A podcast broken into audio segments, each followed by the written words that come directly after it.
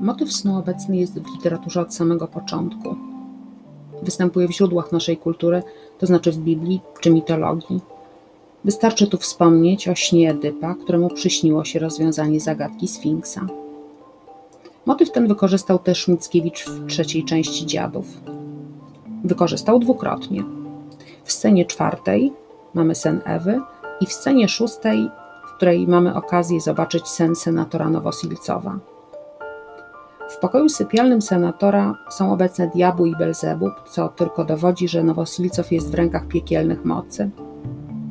Sen jest wykorzystywany w literaturze, bo umożliwia autorom poszerzenie wiedzy o bohaterach. Czego więc dowiadujemy się ze snu Nowosilcowa?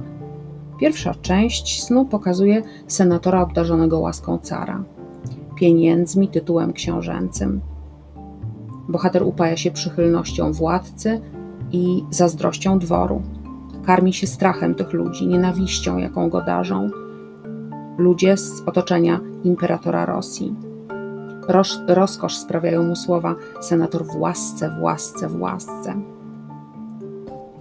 Część pierwsza jest odwzorowaniem marzeń senatora Nowosilcowa. Natomiast druga część snu pokazuje realną sytuację bohatera, czyli utratę łaski cara.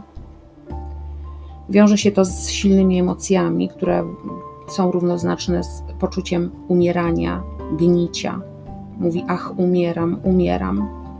Ludzie z jego otoczenia kpią z niego, odwracają się, nie jest już dla nich istotny, bo nie ma przychylności władcy. Ostatnie słowo w tej scenie należy do diabłów, które pastwią się nad duszą senatora, nazywają go psem przykutym do zmysłów. Nowosilcow to wróg, to substancjalne zło, zaborca pozbawiony ludzkich uczuć.